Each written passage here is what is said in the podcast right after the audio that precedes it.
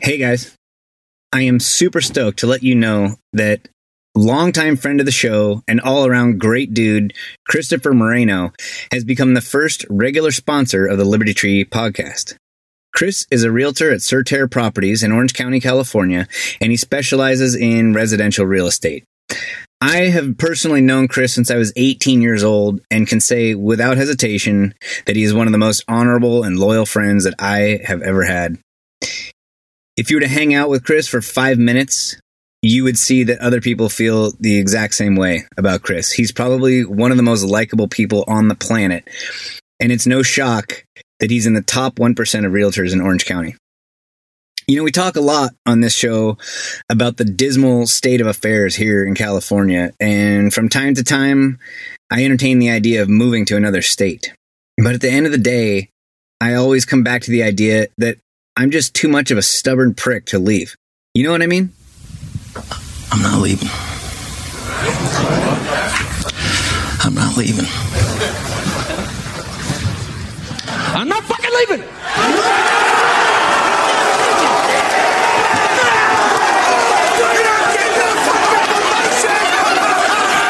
The show goes on. This is my home. They're gonna need a fucking wrecking ball to take me out of here. They're gonna need to send in the National Guard, a fucking SWAT team, because I ain't going nowhere.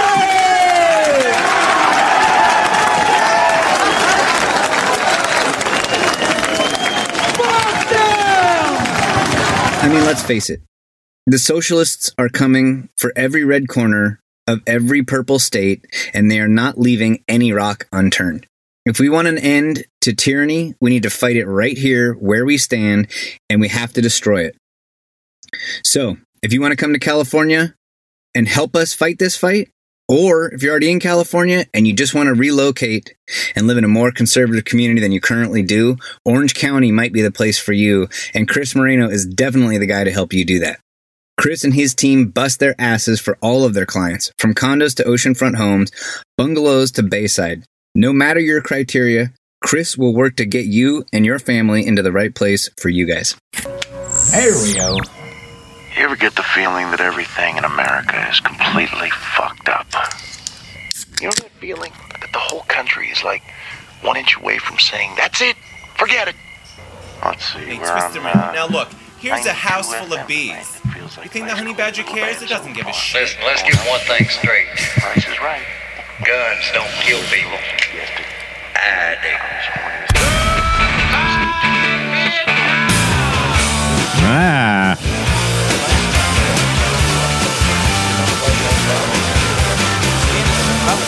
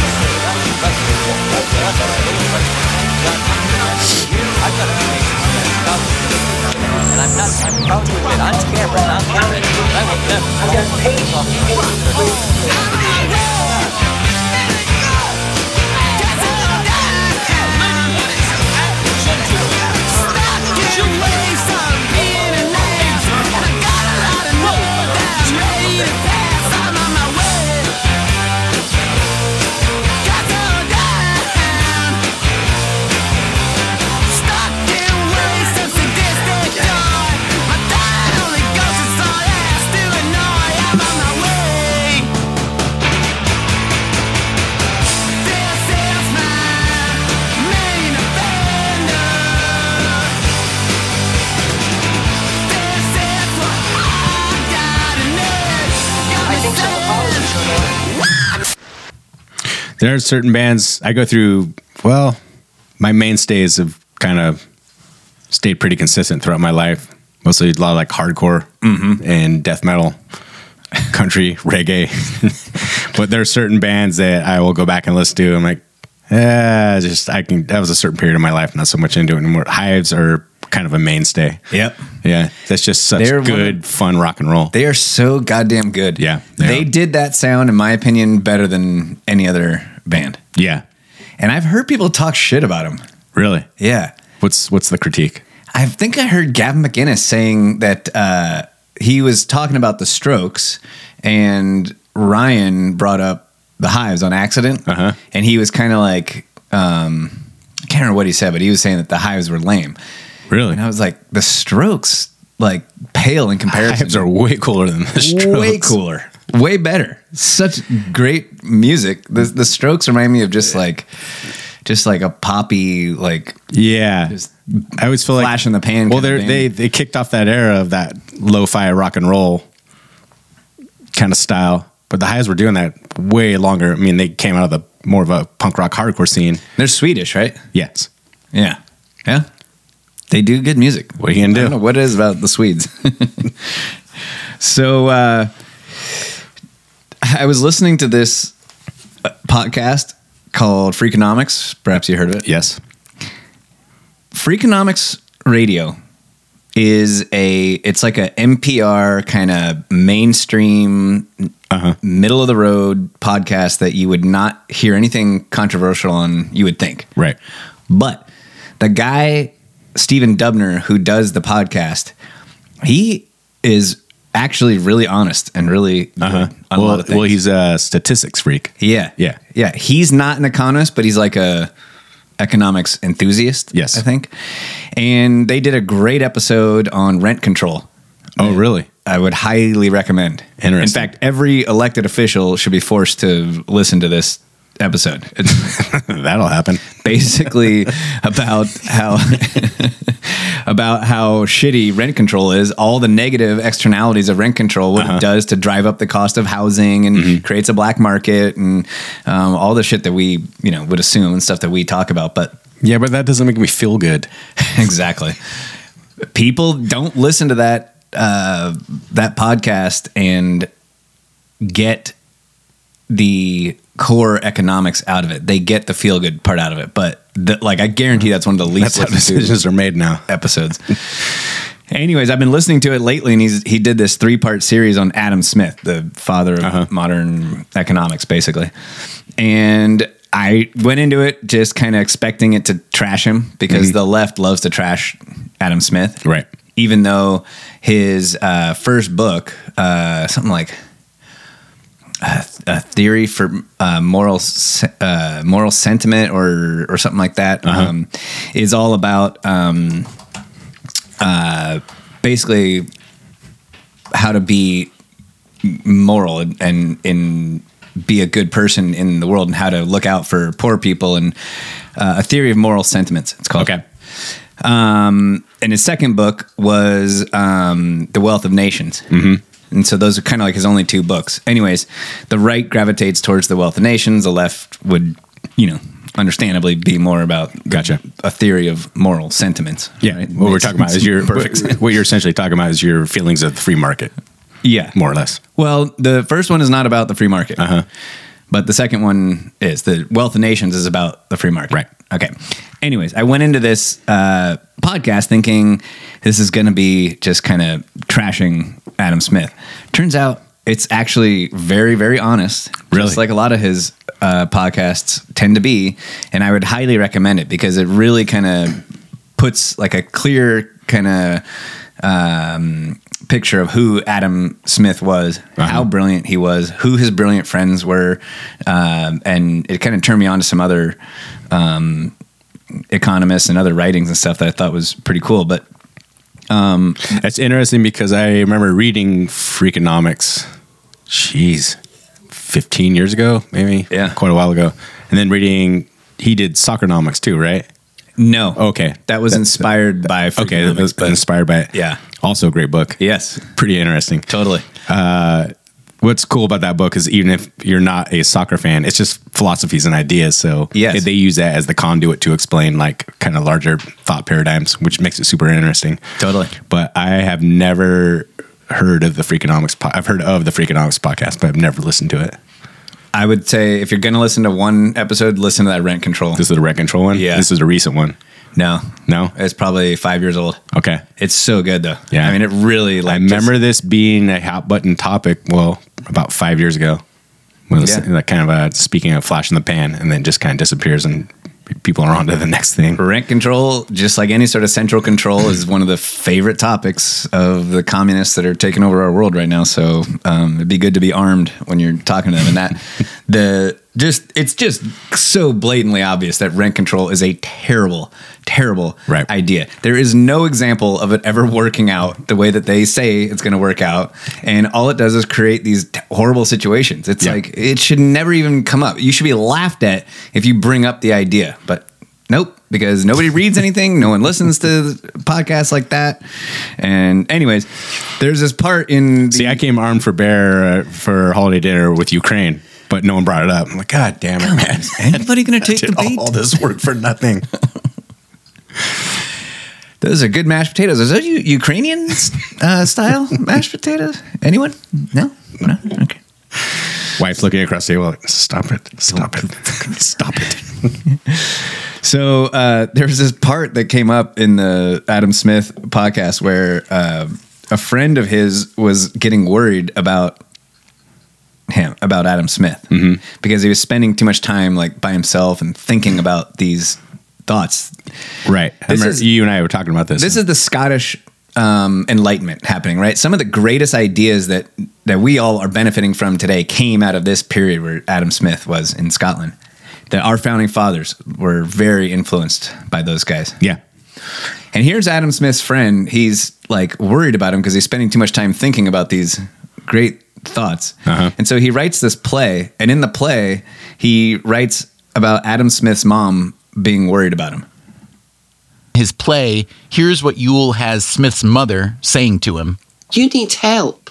You spend hours talking to yourself, conversing with some imaginary companion. You're distracted, absent minded. Lord, one morning you walked several miles along the seafront in your nightshirt. You don't look at me when I talk to you. You've simply withdrawn from me. I cannot and I will not tolerate it. This is a little bittersweet because those are all things that I do. That's what I'm saying. I'm like, the man is thinking. Would you leave him the fuck alone? He's coming up with some of the greatest ideas that the world has ever been exposed to. And all you can think about is, you don't talk to me. You're not looking at me. Oh, you're just staring off into the distance. I'm thinking. It just struck me as so funny. Leave the man alone. About what? Nothing. Yeah. Stuff. Insert the meme where the man has a time machine and he goes back in time to change the world. Yeah, I'm notorious in this house for giving my uh, TED talks because I'll you know go on a deep dive on, on you know on the podcast. I'm like that is interesting.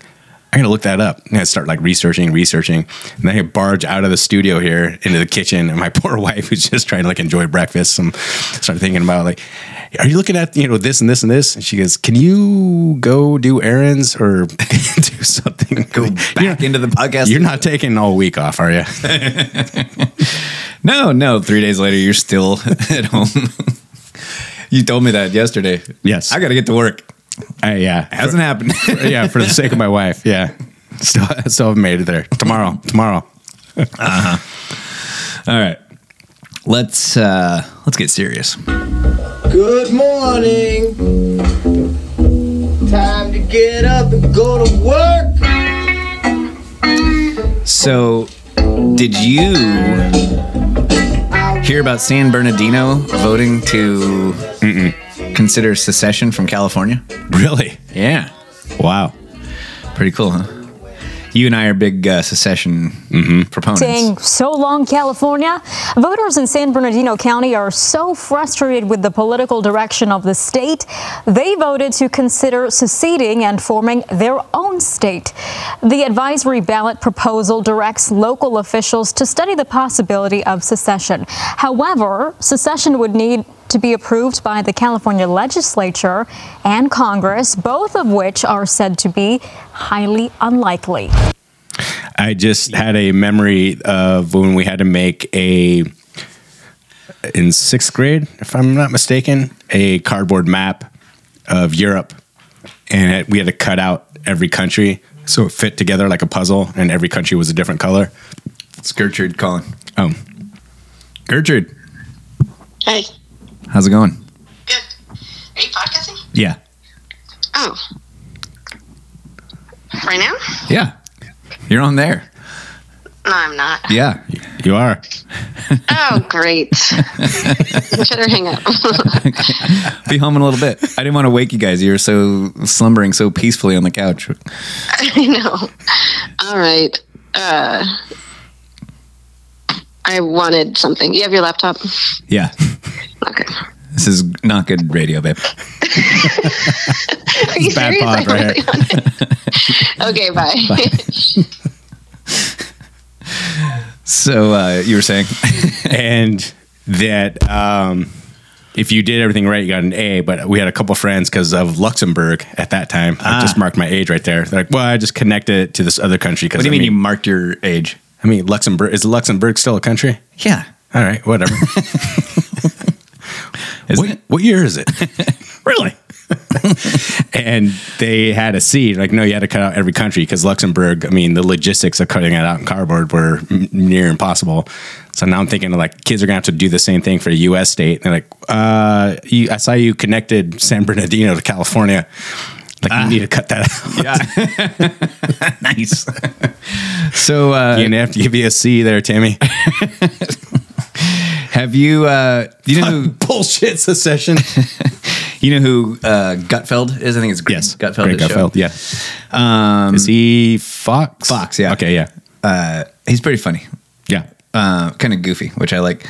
Uh, he was ha- on his show. He, they brought up this idea of secession, and uh, you and I are proponents of secession because we feel that. Correct me if I'm putting the wrong words in your mouth here, but we feel that a um civil separation is better than a civil war. Correct. And the path that we're on looks like we might be heading towards civil war. In fact, some people like Tim Pool say it's already started. Right. So the idea of secession basically is just saying that people have the right to rule over themselves and not be ruled by some Correct. you know douchebag like Gavin Newsom. Mhm. All right, and that's great. But we would take it a step further and say that you don't have to be ruled by Joe Biden either. Right. And the rest of the, the country. Mhm. And that you could not only secede from California, but secede from the, The federal government. the government at, at large. Correct. And people like Pete Quinones will talk sometimes about the idea of 10,000 Liechtensteins, not to be confused with Luxembourg, and say that, you know, if I got to put Liechtenstein on this map. I'll Say- take the C. I'll take the C. So uh, that would mean that you know San Francisco could be its own country and LA could be its own country, and Right. you know why not? Um, and I think that we both are proponents of that. But uh, I just thought it was interesting what they were saying about, it, and I want to get your reaction to it. You know, uh, Sonny, I you know ev- it's no secret that California is awesome because of its weather and, and its amazing location. Secession makes sense because you get to stay there, but you lose the policies. This seems like the perfect idea. No, it, it- you cannot run from it. You go- uh, like Republicans need to understand you're eventually going to run out of red space. Mm-hmm. If every single place you go to, you let Democrats run you out, you are the bitch in that situation, and you need to change. you need to change your status and learn how to fight back, how to actually that. take over, how to win an argument. Like it, it- we're gonna all be in the little tip of Florida at some point, and like living on top of each other, like we're in China in, in, in Uyghur place. Like that's where we're gonna be at soon, trying to fit all of us who are sane and think that money actually should have value and not just printed frivolously. All of us are gonna be living on top of each. Okay, so I tried to figure out who she was. You- yeah, I was going to ask. Do you know who that I- guest is? I don't. Yeah. Um, Man, she brought the fire. Yeah. So she is 100% right, but I think she is just missing the one part, and that's that I don't think secession is you is the same as you leaving California. Because I agree with her. If she's talking about people that are moving out of California mm-hmm. to go to Tennessee, like we were looking at doing, or Texas or wherever, Which yes. there were, I think, 300,000 people that just moved out of California. yeah, I think was that right? Yeah, because it was a net loss of like eighty thousand, right? Yeah, and that Texas and Florida had more people moving into, into their states than any other state in the union. Yeah, I just saw it this morning. And you know, maybe Florida you could make an argument for, but Texas, it's not like all those people went to Texas and changed Texas into a deep red state. Right. You know, Texas is a pretty purple Yeah. state. So I think she's 100% right. I think, and I've said that for a while, that if you leave California, they're going to follow you.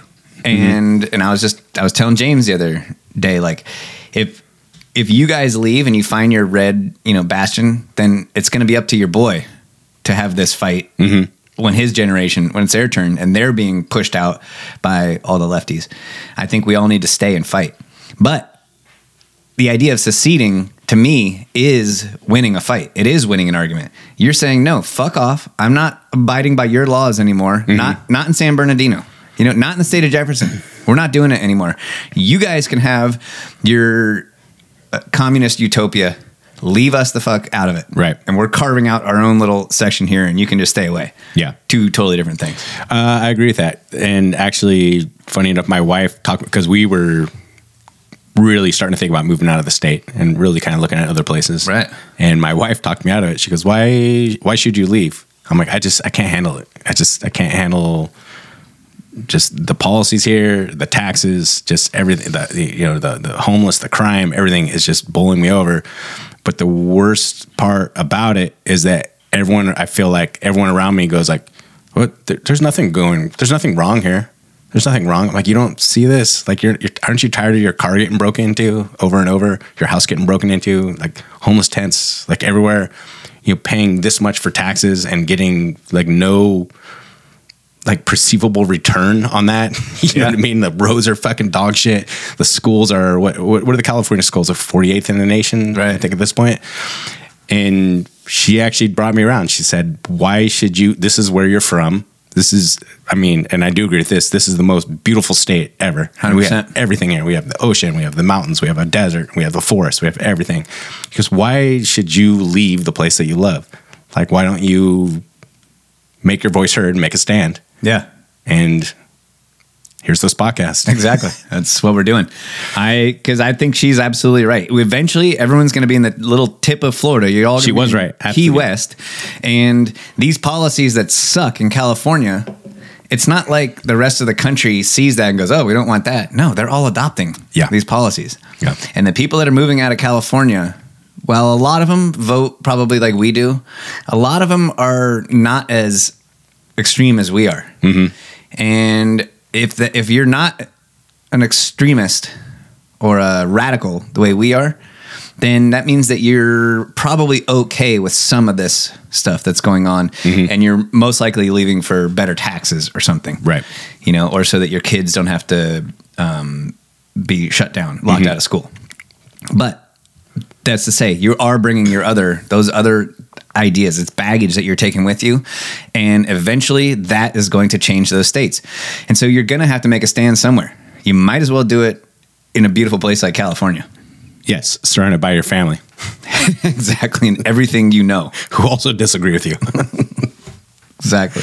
Uh, I would quibble with one part of the scenario that um, I don't know who that woman is, but what she proposed in that. Um, I know she's just kind of riffing, and she did a very beautiful job of articulating her idea. But um, it's the amount of people that might be more aligned with the things that we talk about here. That that is not going to just simply take up the geographical region of the very tip of southern Florida. It's a lot more people than we think, and that's the, the notion of the silent majority that we think. Yeah. And we there are a lot more people like that's been the beauty of this podcast is us networking and connecting with other people, other podcasters. Like, you know, now we even call some of these people our peers, which is awesome, by the way, because now the way that I feel about meeting my favorite band in my twenties, and now I'm like talking online with my favorite podcasters. I'm like, this is amazing. I've been listening to this guy for three, four years. Like, this is incredible.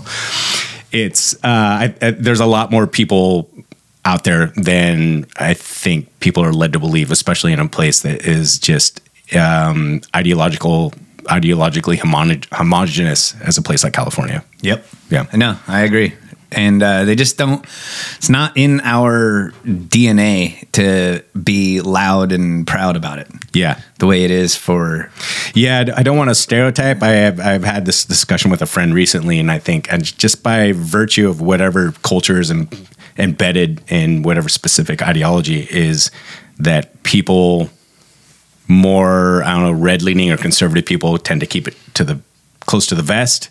Um, I'm sure that perspective is definitely skewed by living in a one party state that's deep, deep blue. Mhm. It's like, well, I'm not going to actually, I got to sit on my opinions because someone's going to yell at me. And it's generally considered, I mean, the way that I grew up, you know, it's bad etiquette to go into mixed company and just start shouting out political opinions. That does not happen here. And there, there's like certain places where I used to stop for a beer after work. And I just, I just can't go there because someone is literally like slapping their hand on the table and yelling about Trump. I'm like, just this is bad fucking manners, man. Like, Mhm. just like look, look around. Like, do you think everyone? There's just what drove me nuts is not that when people disagree with you. I love that because you can it can foster a valuable conversation. But what drove me nuts is the assumption that like, well, here I go, and I'm just operating on the assumption that everyone in this space agrees with me.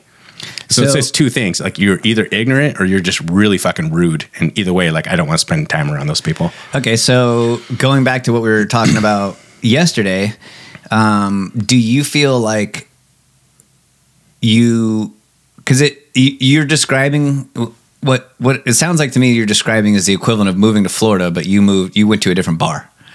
Instead of standing your ground in the bar that you love, you know and love, and you let this these lefties slam their hands on the table screaming about Trump to chase you out of there, and now you have a new bar. How do you feel about that? Uh, no, I wouldn't say that. Why wouldn't you stay and fight instead of uh, leaving? Because I don't have the time or energy to get into a screaming political match every day that I'm off work. But maybe that's not the. Yeah, I mean, I hear you, and I'm I'm not trying to shame you. I just want to know what your why it's different. Uh, for me, it comes down to who do I want to be around, right? I have. Couldn't you make that same argument though for leaving California? Well, that's why I'm not leaving California. But don't you want to be around more like-minded people? I think the chasm between getting a beer after work at a different spot and moving my family away from both of our families to a different state, starting all over as a as a couple who both owns their own businesses would be financially devastating to us. That's a pretty wide chasm between those two things. I see it as a the slow creep. So one day it's the bar, the next day it's you know something else.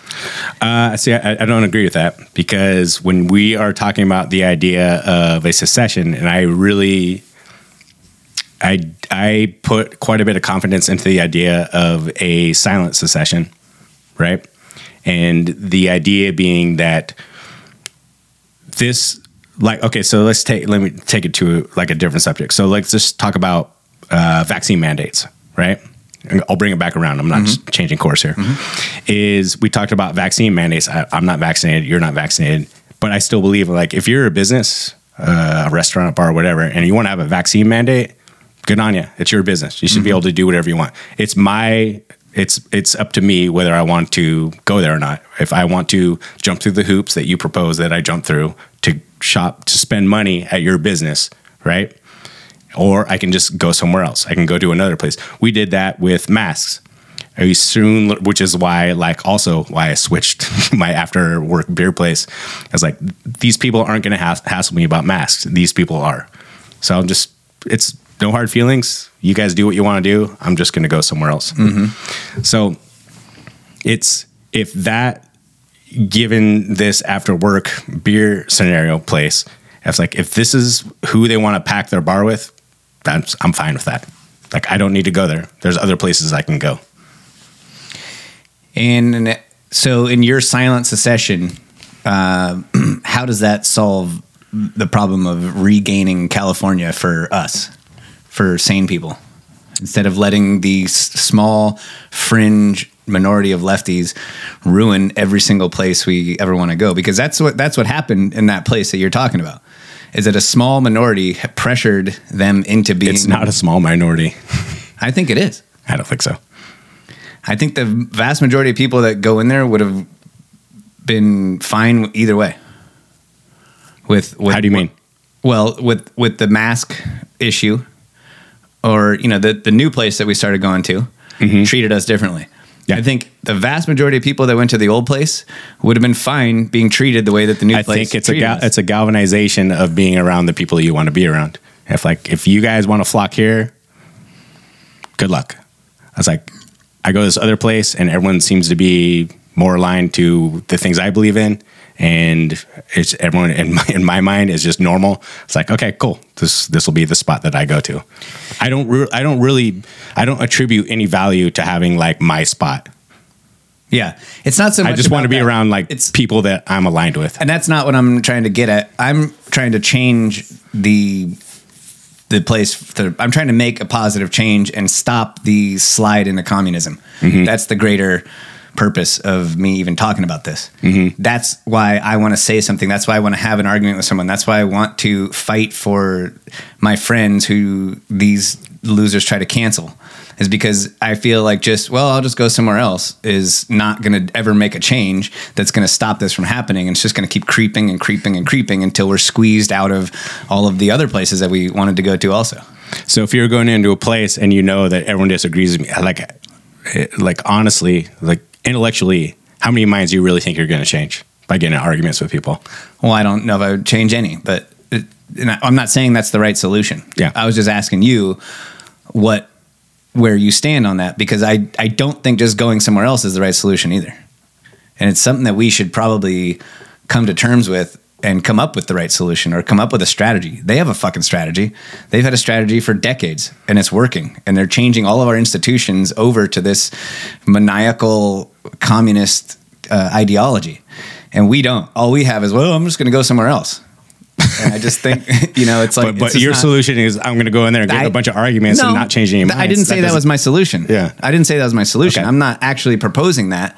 I'm more proposing, I'm more just saying, like, well, I'm not going to just go somewhere else. I don't know what I'm going to do, Mm-hmm. but I'm tired of just like walking away and going and and just leaving the the place that I love to them. Like, okay, you can have it. I'll go somewhere else. Like, I have, I have no. I have no, oppo- I have no emotions attached to any place. I want to be around the people that I want to be around. then go, then leave California. Did You we know? ju- did we already have this discussion? Well, I know, but you don't because your family. You wouldn't want to leave your family. Yeah. right. So you just want to be your, around your family. Well, I also. I- but you did at one point want to leave California because you wanted to be. uh, You didn't want to be around these people that are. Yeah. I mean, that was your impetus for wanting to leave. Yeah. right. But then you decided, well, no, I'm not going to do that. I'm going to stay and fight, and I and try to change California for the better. And I'm just, and I'm not, I'm not trying to. Uh, to to create a, a an argument here with you. I'm just I'm just what I'm I'm I honestly I know. I like to argue. Don't get me wrong. You do? But I'm going. what I'm trying to say is that there's a much bigger issue at hand here, and that's um, what I'm trying to get to. Is what the fuck are we doing? How are we going to Mm-hmm. make this change and stop these psychopaths from cha- like ruining everything that we love? Because eventually, we're not going. to I know you don't have a, a, a, emotional attachment to a certain place, but they've they ruin one place. They're going to ruin the next place. They're going to ruin the place after that, and we're just going to keep hopscotching to some to the till we're all on the tip of Florida, you know, locally speaking, or or whatever. They're ruining the schools, and they're forcing you to go to the schools, and then they're going to make it illegal to homeschool, and then they're they're just slowly chipping away at all of the things that that we are trying to do in order to prevent them from injecting chemicals into our children, forcing us to poison our children. And it's like eventually we have to fucking, and I don't know what the answer is, but we have to stop them. We have to do something and say enough is enough already. Mm-hmm. Because I'm not running away. right. I'm gonna fight, but what does that fight look like? I know it's not just going and getting in an argument with the first person I see in the bar, mm-hmm. but what the fuck is it? Like, let's come up with a plan here. Well, if you have a solution, I would love to hear it. I wanted you to give me one. uh, speaking of how shitty California is, did you hear about this law that they passed? I just read the new California laws. okay, the uh, the minimum wage for Oh, I did uh, see that one. That's for nothing fast food do. workers. They what they've done basically is make it illegal to be poor, Yeah. right? Yeah. So if you don't make enough money, that's against the law. Also, to- total, totally coincidence. Have you seen the unrolling, unveiling, if you will, of all the new, um, the new uh, progression in the automation industry in fast food restaurants? Yeah. And the first What a coincidence. the first McDonald's, they're showing that hey, here's their first. I think this might have been in Denver. The first McDonald's, like, there's no one working here. It's completely automated. Yeah. Like, yeah, probably coincidence. Right. I mean, it would be cheaper to just hire kids Yeah. And pay them what is used to be a, minimum wage, but we can't do that anymore. We're not allowed to do that because these poor 16 year olds need to have a living wage, right? Yeah. No, no, So- they don't. So stupid. You're outlying entry level jobs. Exactly. When I was a kid, I got a job as a 14 year old, I believe, and I was paid below minimum wage. Mhm. And the guy told me, like, you're not legally supposed to be working. Is Yeah. at a pizza parlor? And I was like, well, how much you can pay me? He told me, I was like, which was a lot of money at that time. I was like, yeah, I mean, I just need money for the new Slayer album that, and a Right. skateboard. I'm good. We're good here. I'll work my ass for you. For you. Yeah, that's how that works. Totally. Ugh, I hate the minimum wage argument. It's just so nonsensical. Um, yeah. Meanwhile, I didn't need a living wage. I had a solid four years ahead of me of living with my parents still, and then paying my car insurance. I don't have the clip, but um, when I was listening to Liberty Lockdown, he I thought it was his, but I went back tried to find it. I couldn't find the clip. Um, he played a, a PSA from California about what to do in a nuclear attack. Oh, uh, Is that like a song? That wasn't. Uh, that wasn't Liberty. Was it Liberty Lockdown? I know the one you're talking about. I heard it, and uh, yeah, I'm, I'm. That was a couple of weeks ago, so I'm kind of. Yeah, I've taken six hours of podcast a day. So. Yeah, I think I must have. It must not have been because I went back and tried to scan through every single one. I couldn't fucking find it, but and then I couldn't find it on YouTube or anything either. But it was this terrible song about what to do if there's a nuclear attack in California, and it's like stay inside.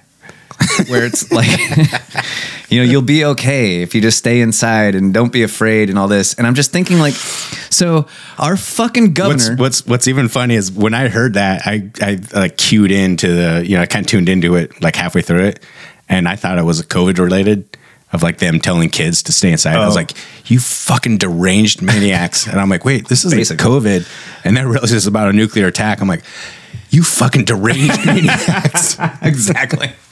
So the the fucking governor, instead of actually uh, trying to solve real issues, he's spending a billion dollars that we don't have to end homelessness, the same way he ended it in San Francisco right. when he was the mayor. I mean, he's just chipping away. Yeah, just chipping away. He could he could make a stand right now. Like California is probably more vulnerable than most states um, from nuclear attack, not just from Russia, but China as well. We're very close to them, right? Mm-hmm. It is really important that we don't have a nuclear war, especially for Californians. It would be nice. It would be really, really bad, right? He could. He's probably one of the most powerful governors in America, if not the most powerful. He could very easily just say, "We're not doing this Ukraine bullshit. We're not poking Russia anymore. Right. We don't support that at all." Just him saying that, he wouldn't even have to do anything. Just saying that out loud would be a huge shift in the narrative mm-hmm. that is having us careening towards nuclear war mm-hmm. right now with Russia. Right. Instead, we're up to 100. We just gave him 46, another 46 billions. We're up to 110 billion. Who can keep track? Yes, that we know of. Yeah, and that's not counting what we gave to them through FTX. Right, our buddy Sam Bankman Right. Fried. But no, what's hey, what's the over under? Do we decide like uh, what, what what's the over under when Sam Bankman Fried using my finger quotes here commits suicide, Kills himself? No, we already got, we're already on the it- record. Uh, he did not kill himself. Aren't they just transferring him to the same prison that Jeffrey Epstein was in? Are they really? I think so. Oh my gosh. I thought when he went into the hospital that was going to be yeah that was going to be it. Man, I don't want to be like macabre and just a, a sicko, but well, he's out on bail. I see that stuff and I get like excited. I'm like, uh, my pronouns are I told you so. So anyway, so instead of yeah, instead of him uh, saying we're not doing the war with the Russia thing, he comes out with a public service announcement, tells you to stay inside in case of a nuclear attack. Fuck off. That's good leadership right there. These people are so dangerous. They're so reckless.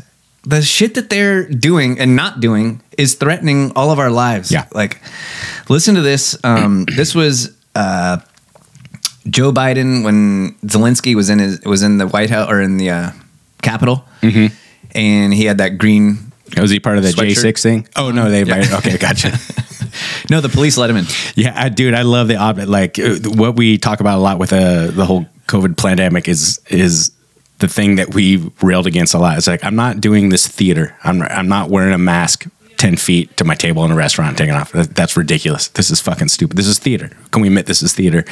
That same thing what happened with Zelensky being at the Capitol. He came in in like these semi casual, like combat fatigues. What they were trying to do, that was no accident. Not, when people, you know, all these people on the cultural, you know, cultural right going like, that's so disrespectful. Like you wear a suit, blah, blah. blah. No, this is it, like these optics, this is intentional. None of this shit is accidental. They didn't just whisk him in like, ah, I guess that's what he's wearing. Is what they're trying to do is to instill the image to the rest of you fucking NPC morons going like, oh look, we just pulled him right off the battlefront, like right from the right from the front lines. Still has his battle like sweatshirt on. desperate for money. Like, are you guys? Are you guys? Are you guys are fucking buying this?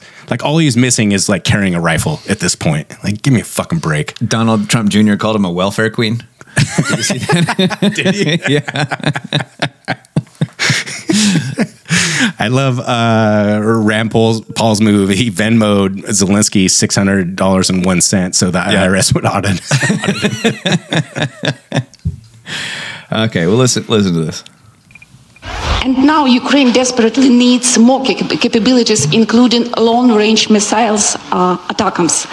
Maybe I sound naive, but can we make long story short and give Ukraine all capabilities it needs and um, liberate all territories rather sooner than later? Thank you. I'm sorry. His answer is yes. That's so funny. Poking a nuclear superpower in the chest. That's funny. I agree.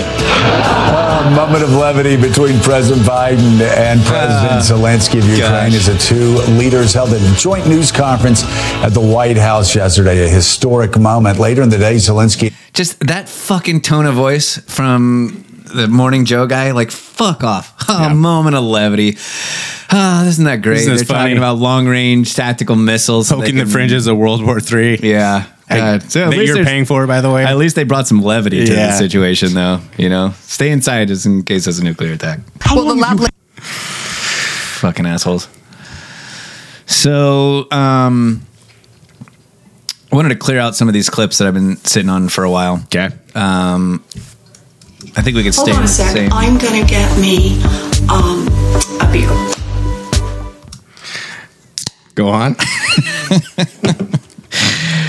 So here is a gender activist talking to Congress via Zoom. This is like right off of C-SPAN, um, and she's being asked about uh, whether or not children, parents have the right to know if their children are going to transition or not. She's asking. Say that again. Congress is asking her. Okay, gotcha, gotcha. She's she's an activist. Okay. Um, and she basically works for this uh, advocacy organization called Inside Out Youth Services. She's the CEO and executive director, and I guess that they are. She's informing a lot of policy. I want to say in uh, Colorado. Okay. I'm like preemptively angry already. person is safe and protected. We have uh, we are constantly filing reports of abuse and neglect because of parents I, I not understand the cases of, of it sounds are. like you're deflecting the question a little bit. Uh, I understand cases of abuse. There's laws to protect the abuse. I mean, schools actually are legally obligated Texas. to report cases of abuse. Same for churches and, and the like. Anyone who deals with young people, but uh, you know. Do parents have a right? Should they be informed about what's going on? Do they have a right to know what's going on in their kids' lives? So I think, again, those of us who are protecting and supporting young people are there and trusted with the information of the things that they are dealing with. In terms of parents' rights to know at schools, I mean, here in Colorado, parents don't have the right. If a young person is questioning their gender or their sexuality, there are laws in place that say that they have the right to process that with their trusted counselor so you do- and so forth. Uh, you do a significant amount of your work with kids even starting at age 13 uh, what what would be the age of consent then in your in your mind Uh, in our community, the age of consent to mental health therapy is 12 years old. So we have 12. laws that enable young people to connect with trusted adults who can support them. That is just so important. It prevents suicide. And so we serve young people No. at 13 because we know No, it doesn't. There were no suicides. Uh, I would also add in this ruffles some feathers, but let's look at the suicide rates of people after they transitioned. Exactly, that's something to look into. I would like to see the suicide rates before this was even a thing. And Go I'm not poking, ten years I'm- ago. I'm not poking fun of mental illness. Like they're they're these kids, they are profoundly in need of help, hundred percent, and they are being exploited by w- by women like this. They are not getting help. They're Yeah. getting essentially tortured by these psychopaths. So, just another thing that we have to fight against. Another step towards communism. Because, I mean, how obvious is that? You, as a parent, do not have the right to know about your child's mental health issues. At they're 12 years old, because at 12 they are considered mature enough to keep that uh, to, to deal with that just between them and a perfect fucking stranger uh, employee of the state, you know, who is probably a trained Marxist and also being, uh, like you said, exploiting these kids for some sort of gain, whether it's financial or not. I think what this woman is speaking to lends itself to a larger thought paradigm, which is something we talk about continually on this podcast. Is that this this issue is a microcosm for a larger ideology, and what that is is this person, this activist, and you know, you talked about homeschooling earlier. Is I'm seeing there is a there's an aggressive push to outlaw homeschooling. Yeah. And they're thinking it's a completely different psychological template. And so it's hard to wrap your mind around because when you hear their talking points, you're like, that that makes no like I I not only do I disagree with that, I am just baffled. I'm confused by that. And what that is, is that psychological template is these people truly feel that children and all human beings, but children are wards of the state. It's Yes. like no, they're ward they're they're they're possessions of the collective. Yes. And the notion of them like, no, they're someone's kids and the parents get the say to what to do. We've heard them say that out loud repeatedly Yeah, in the now, last th- I'm not being hyperbolic right now. This is what they're saying. Like, no, we need to come upon the understanding. Um, what was the? Was it Karen Brazil? I can't remember. Ferndale. wow, Donna Brazile. wow, my ex girlfriend, seventh grade. Shout out, Karen, in case you're listening. that was uncomfortable. hey, dude, can we take five? Can, we t- can we take five? I need to look at my earbud for a little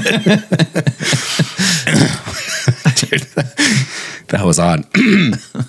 is they come out and say like, no, we need to make the realization to have people like recognize that like children to a certain extent, almost sometimes 100 percent are possessions of the state. They're, they don't belong to the parents. They belong to you know the system, The- to the state, the collective. Yeah, and Yeah. yeah, and people like us, yeah, they're like, are you are you out of your fucking mind? No, you're just communist. Yeah. Is it? Is that just? There's nothing more. I mean, Mao couldn't say it better himself. Eh, yeah, It's like and that that's the the ideological disconnect when we talk to people like this, or you know, this activist that you're playing clips from. I'm just like, I, I can't believe they're just saying this out loud, and you have to remind yourself, like, no, no, no, no, you, you got to back up. You how we talked about in the last podcast, they're working backwards. Right. You no, they truly believe this. This they're starting off. The, you got to realize like what their kind of hub is, what their philo- philosophical hub is, is like no, it's all part of the collective. It's all part of the state, Yep. and we work out from there. Yep. And here we are, like out on the tire or the rim, you know, getting this. You know, they've thought their ideas through, and, we, and it finally reaches people like us. We're like, you got to be out of your mind. Are You're really proposing this? Yep. Yep. Um, just to jump jump back actually to the previous clip too. The this kind of stuff. It's no coincidence that we started hearing a ton of this in the last two years, Mm-hmm. right? Because they needed a crisis in order to put all of this shit working backwards into our lexicon and into our minds and just these ideas. Well, what better crisis is there than a nuclear war? Right. Mm-hmm. I think that's the real reason that they're poking this bear. I think they actually want a war. If a war breaks out, oh yeah, they can push through every single thing that they're talking about. Your kids are not yours. It's a it's a we're at wartime. Lockdowns. CBDC. CBDC. We, we can't do money anymore. We have to do central bank digital currency because we're at war. Yeah. And what more justification you need? Whoops, we're at war. Are we? The war that you started, Right. that you asked for and then celebrated when it happened and then dumped gasoline onto the fire. Oh, whoops, we're at war. Now you can't Mm-hmm. have any of your rights anymore. It's I when we did our last episode and we talked about the catastrophic contagion tabletop exercise that Mm-hmm. they did in October 23rd to 2022. Man, I'm getting so deep in this stuff and I can like start memorizing dates as almost getting disturbing. And that the way that we talked about that the COVID pandemic directly mirrored the event 201. And that morning before we podcast, I was thinking, I was like, man, when you really look at the timeline of this stuff, you start to see like there's a pretty strong argument to be made that the COVID pandemic, you know, with a survivability rate of 99.97%, it was the dry run. So event 201 was the plan. COVID was the dry run. And this next thing will be like where they really try to pull it off because they all, every, when we talk about crisis, solution, action, it's all every action seems to be the same thing, which is CBDC and a lockdown, centralized control, and so the things that you're talking about right now.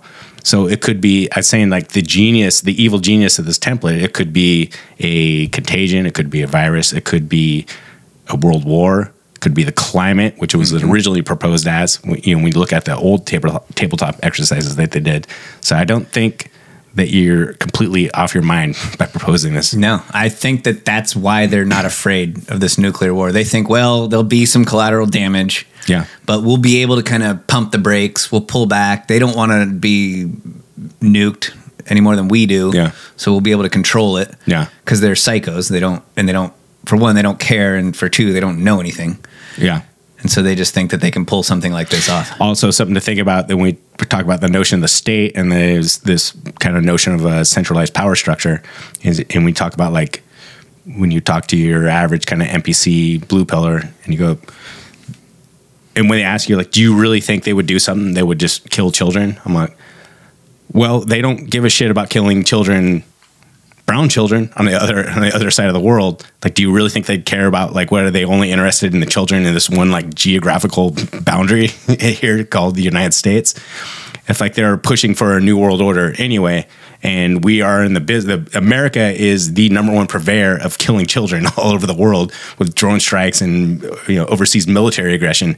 Like all but they care about these children. It's like get the fuck out of here. These people psycho these people are psychopaths. They don't give a shit.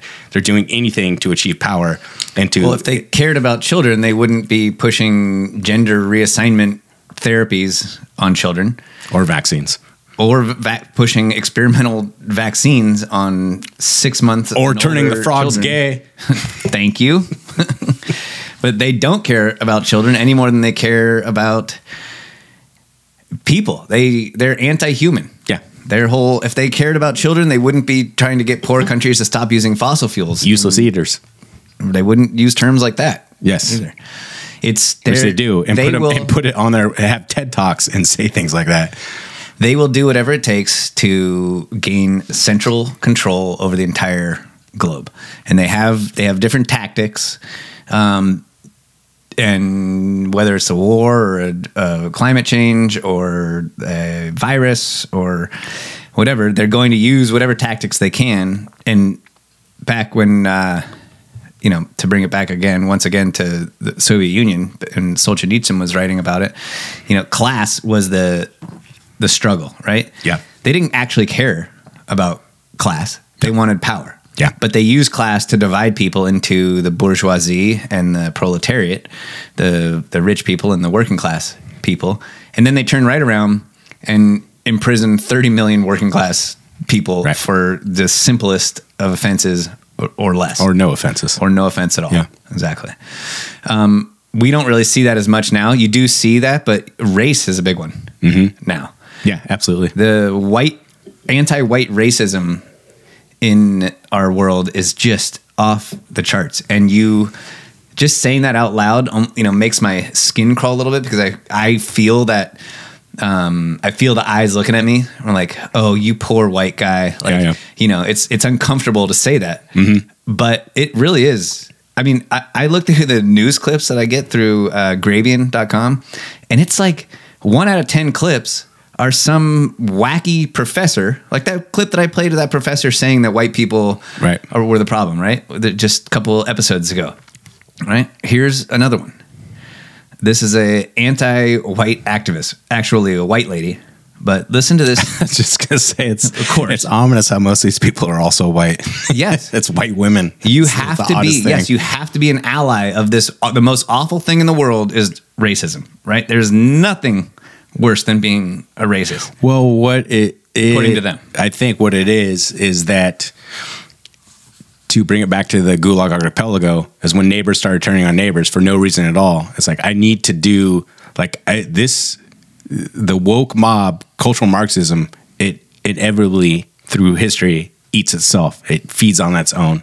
Right? No one is safe. Well, it has to. because it's based. It's not based on any sound intellectual correct philosophies. Right. It's it's it's it's a it's basically it's an ideological Ponzi scheme. Right. And Right. it- It, and it inevitably needs more fails. suckers. Exactly.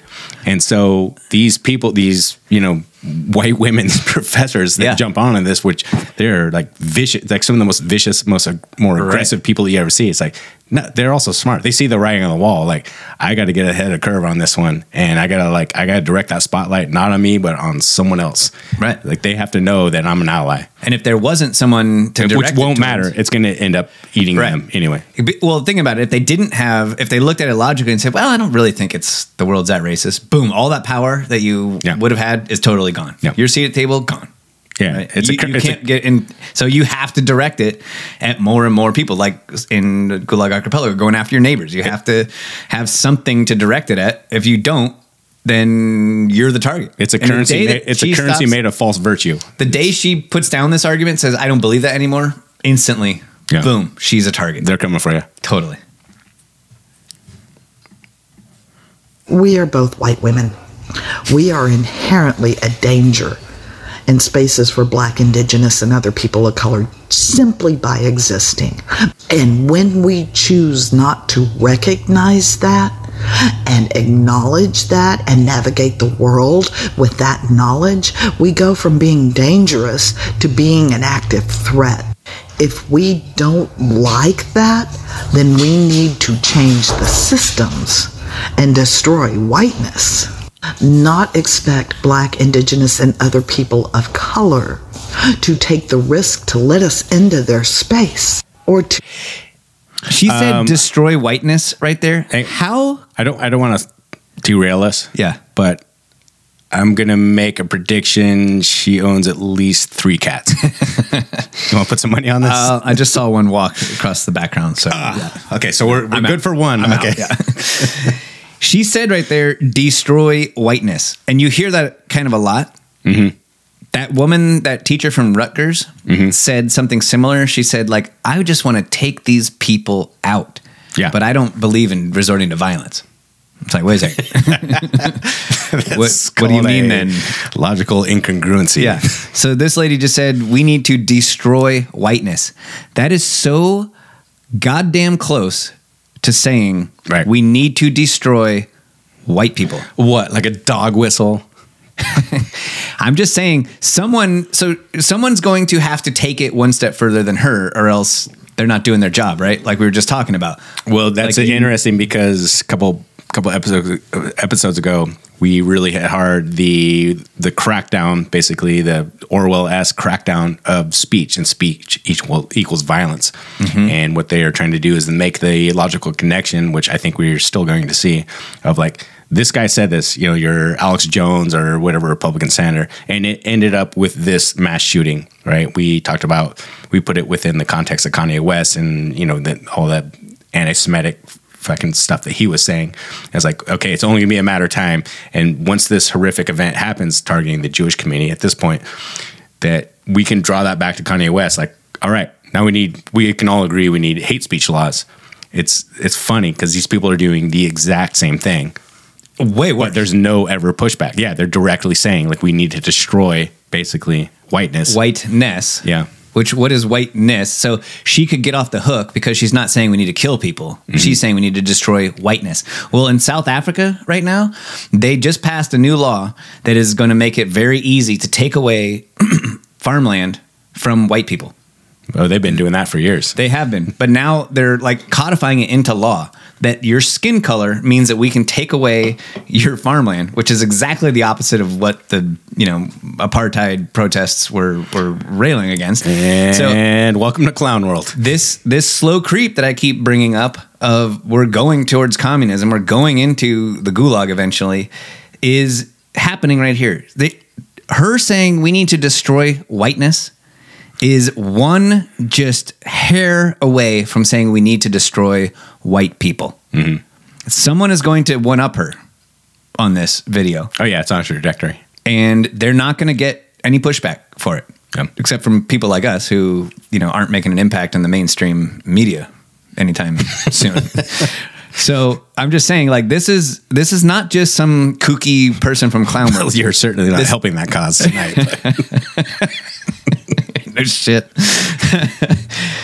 I mean, it's just it's fucking it's really scary. Like we are at the precipice right now of letting shit like this slide without and again, I don't know what to do, but we're if we let this stuff slide, we're just going to be we're sitting around the gulag going, "Why didn't we do something?" I'll let her finish up here. We are Oh, both shut white up. women. Nice. Or to demand comfort and abuse the education that they offer us. The systems of whiteness make us dangerous. That's not individually insulting. Process that idea. Maybe not to you. Benefits in the How'd you like to be was very active in working with the social media. How'd you like to be stuck at uh, Christmas dinner next to her? Oh man, I think she lives next door to you. like, oh, how about them Giants? Yeah. Catch 49er game? No, no, not sports. Okay. No, okay. Sorry. Sorry. My bad. Yeah, I don't know. I think um you know what? I'm gonna uh just gonna I'm gonna hit you with this, Matt. Oh boy. We we talk about how fucked up the world is all the time. We do. And I think sometimes we forget to acknowledge how great the world is at the same time. Okay. And that's why we need to fight. That's why we need are doing this podcast because we believe in the world uh, as a beautiful place, and we believe in capitalism. We believe in freedom and liberty, and uh, and that's what we're that's what we're fighting for. But there's a really great show on HBO called White Lotus. I'm not even going to recommend that you watch it because there's zero chance of that ever happening. but uh, our uh, our friend uh, Jennifer Coolidge, do you know who that is? No. Stifler's mom from American Pie. Oh yes. Yeah. So we actually got to hang out with her a bit. Yeah. And uh, my buddy John was dating her. Right. In New Orleans. Yep. And she is so goddamn funny. Here, let me get that name you just yeah, dropped. sorry. Thanks. I, I knew that was gonna happen. um, and so it's just fun to. Anyways, we we love the show because she's in it mainly. But this moment happened in the show, and I thought, holy shit, I have to make sure I record that because it totally summed up what we were talking about the other day about how beautiful the world actually is in a weird way.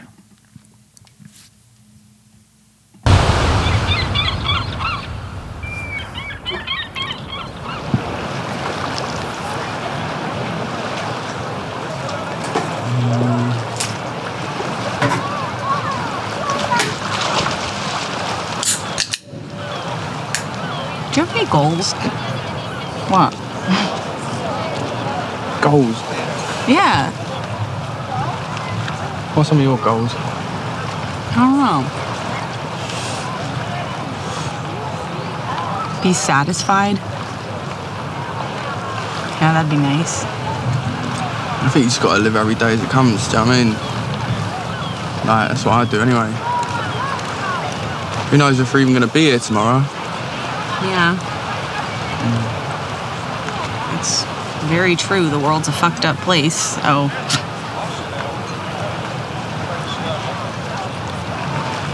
What's wrong with it? You joking? Pretty fucking good world, I'd say. Literally everything's falling apart. You'd rather live in the Middle Ages then, would ya? When they were ripping each other to shreds, yeah? They were way worse than ISIS or any of them lot. Like, it's a fucking miracle anyone's even left in Europe. All we've been doing is just fucking hacking each other to bits and burning each other at the stake. I'm ready for another beer. What I'm saying is, right, we're fucking lucky. Do you know what I mean? Like, we're living in the best time in the history of the world, on the best fucking planet. If you can't be satisfied living now, here, you're never gonna be satisfied. so let's get pissed. Hey? Beautiful.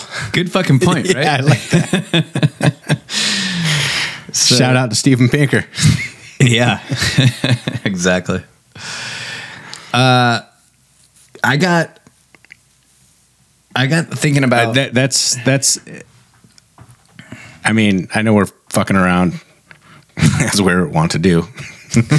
is that I try to give myself a little poke in the proverbial ribs um, a couple times during the day because I get like deep into the stuff.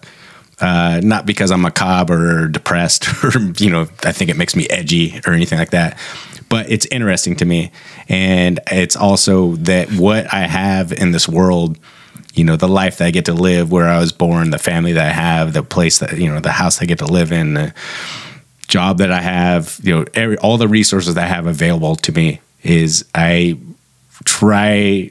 No, I do, I do, I I, I genuinely do make myself remind myself uh, figure that out in therapy, but that like you are so goddamn lucky to be where you are and to have what you have Yeah. and but I think that's also it it creates a bit of not to turn this into a therapy session, but it does create a bit of an emotional like frailty because you cherish it so much, you value it so much. Yeah. And it's like you are it's like if this were to ever be taken away from me, it would be one of the most devastating things, you know.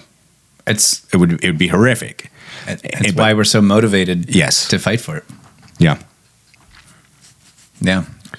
I think that uh, if I lived in some shithole and had no hope of ever getting out of it, I lived in uh, like even a place like M- Mexico where the hard work that you do ends up all going back to some state or some uh, criminal or some cheat or you know it's you can never actually pull yourself up. Yeah. Why not adopt communism at that point? But we are, like you said, so lucky to be born in the country that we were born in, have the uh, privileges that we have here, The sa- to- the safety that we have, yeah. the relative liberty. Yeah. It's, pro- it's even though we complain about it all the time, it's we're living the freest place that That's- there is, and we see how valuable that is, and it's that's I think why it's so important for us to to want to preserve that and fight for it. Yeah. I think that's what also makes us so uh, what, what passionate about it, mm-hmm. dogmatic, um, so kind of headstrong about it. It's like when you look around to things going in a certain direction, and it just you feel like you are the one guy at the party. Like what the the apartment's on fire. We gotta leave. We gotta leave. We gotta leave. We gotta leave. Everyone's like, nah, everything's fine. You're like, "Yeah, no, I'm serious. Like, I've seen this before. I've read about it in history. Like, we need to get out of this building. It's it's a little frustrating.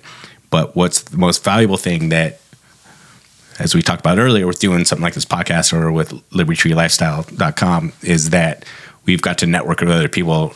And what I've enjoyed about it most is going like, it's not just us. This we're not this fringe all you you're not going to be able to fit all of us into the tip of Florida, right? Right. We're, people are everywhere. They're just like staying silent. They're just like they don't want to ruffle any feathers. They want to get in arguments. You know, getting a beer after work. They're just like I just trying to lay low, trying to do my own thing. I really want to have a strong family, a strong community, like a strong social circle, and it's. I don't know. I th- there's just a lot more of us out there than I, well, there is, which I've learned from doing this. Yeah. And we talk to them every day now, which is awesome. Yep, we're just uniting the arms of Voltron, right? that's, that's, what, that's what I was getting at. I just got tongue tied. Cisco Systems and Cyber, Cyber Bastion, a diaspora owned small business